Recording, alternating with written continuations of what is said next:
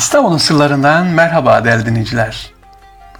Erkam Radyomuzda sizlerle şimdi İstanbul'un böyle sokaklarından geziyoruz. Gözümüze çarpanları, merak ettiklerimizi anlatıyoruz.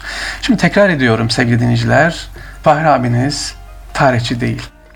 Ya da İstanbul'u böyle satır satır bilmiyor. Hayır, sadece merak ediyoruz. Sadece merak edip kaynaklara bakıyoruz, soruyoruz, araştırıyoruz ve ilginç olanları, bilmemiz gerekenleri, aklımızda, kulağımızda, gönlümüzde kalması gerekenleri sizlere aktarıyoruz. Yoksa tekrar ediyorum, ben bir İstanbul uzmanı değilim. Sadece İstanbul'u seven, sevmeye çalışan birisiyim. O kadar.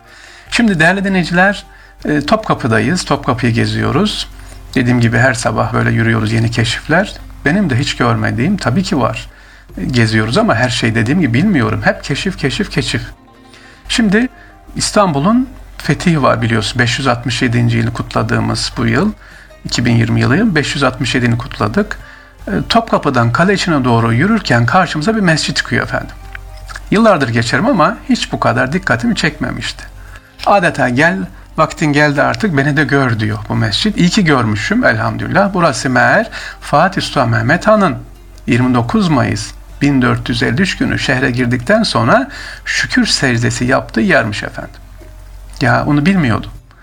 İslam'ın şehre giriyor ve girdiği zaman burada şükür secdesi yapıyor. Rabbim hamdolsun e, bu fethi bize, askerlerimize göstermişin diye. Biz de şükür secdesi yaptık, camiye girdik ki ilk defa Rabbim bize bu mescidi gösterdin diye. Mescidin ismi nedir? Harbi Mescidi.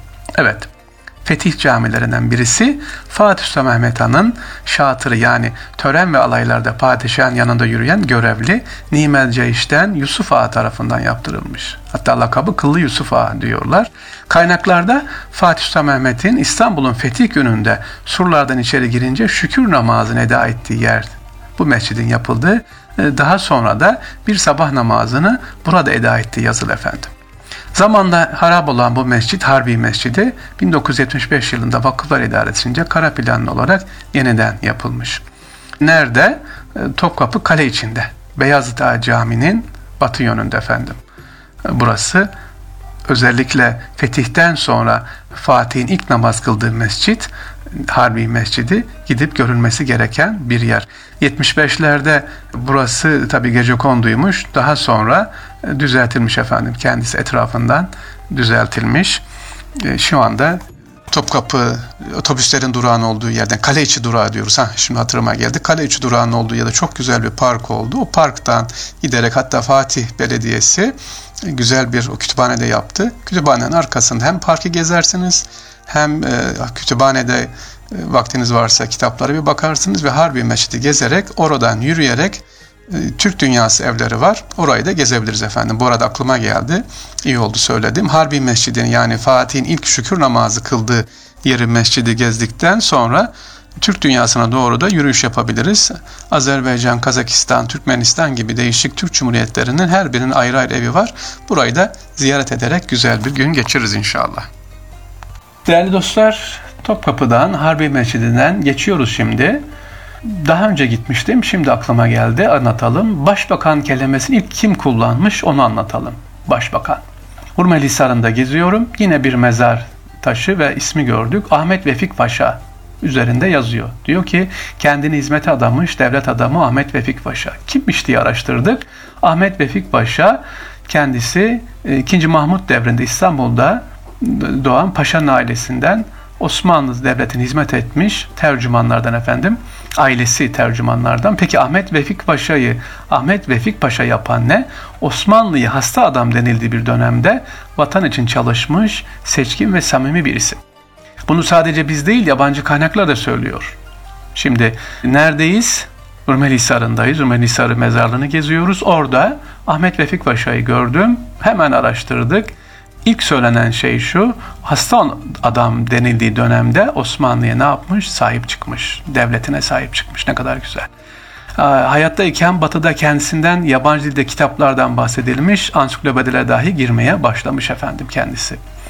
Hayatının devleti için çalışmış elhamdülillah. E, böyle birisi.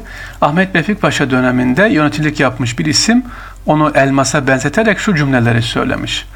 Paşa değirmen taşı büyüklüğünde elmastır. ne parmağa takılır ne de değermende kullanılır. Yani öyle kıymetli bir devlet adamıdır ki ne ayak işlerinde vazifelendirilir ne de onu yıpratacak işlerle meşgul olunur diye de söylemiş efendim. Türkçemizin hadimi olmuş Ahmet Vefik Paşa, İstanbul Üniversitesi olarak bilinen o dönemin gözde okulanın Darülfunun'da hocalık yapmış. Yani ilmi yönü de olan bir devlet adamı.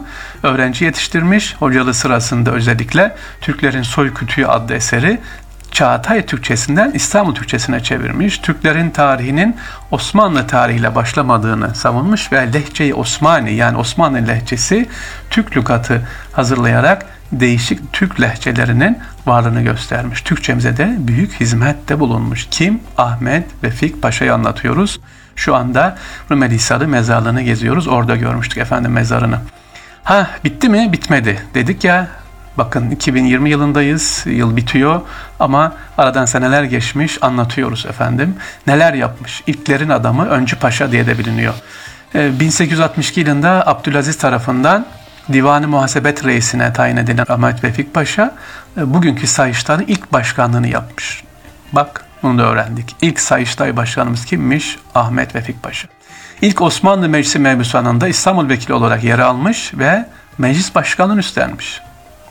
Özellikle başkanlığı sırasında Arap milletvekiline demiş ki Türkçe öğrenmeye başlayın diye onlara meclis kürsüsünden söylemiş.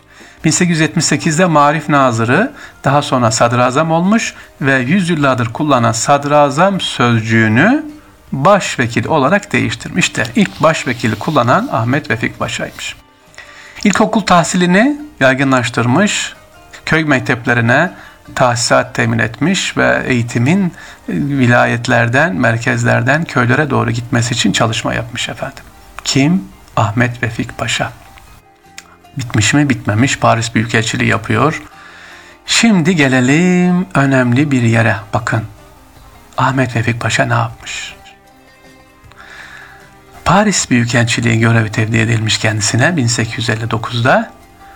Özellikle devletin itibar ve haysiyetini korumak yolunda Hz. Muhammed sallallahu aleyhi ve sellem Efendimizin tiyatro temsilini daha perde açılırken bizzat sahneye çıkarak durdurması ya o dönemde 1859'da Paris Büyükelçisiyken Peygamber Aleyhisselatü Vesselam'a ilgili bir tiyatroyu sahneye çıkarak ne yapıyor? Durduruyor efendim.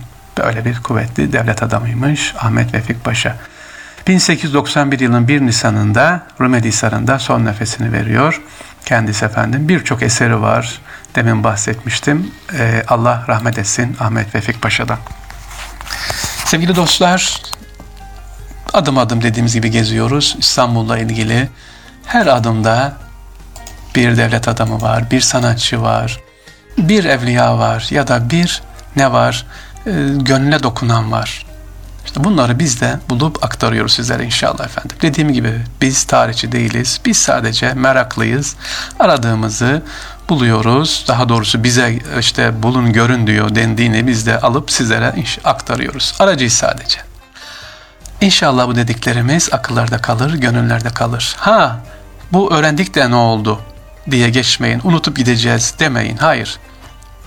Niyet edelim, biz de böyle Rabbim akıllarda kalacak, kubbede hussada bırakacak işler yapalım diye en azından dua edelim. Yani şu İstanbul Sır'dan dinlediniz, hop kapandı gitti. Hemen şöyle dua. Ya e, adam okudu bir şeyler söyledi, anlattı bize, gezdiriyor İstanbul'u oturduğumuz yerde. E ne kaldı bana? biz de bir şeyler yapalım telaşı. Biz de bir şeyler yapalım. İstanbul için mi? Her nerede bulunuyorsa. Allah'a emanet olun. İstanbul'un sırlarından hepinize sevgiler, selamlar efendim.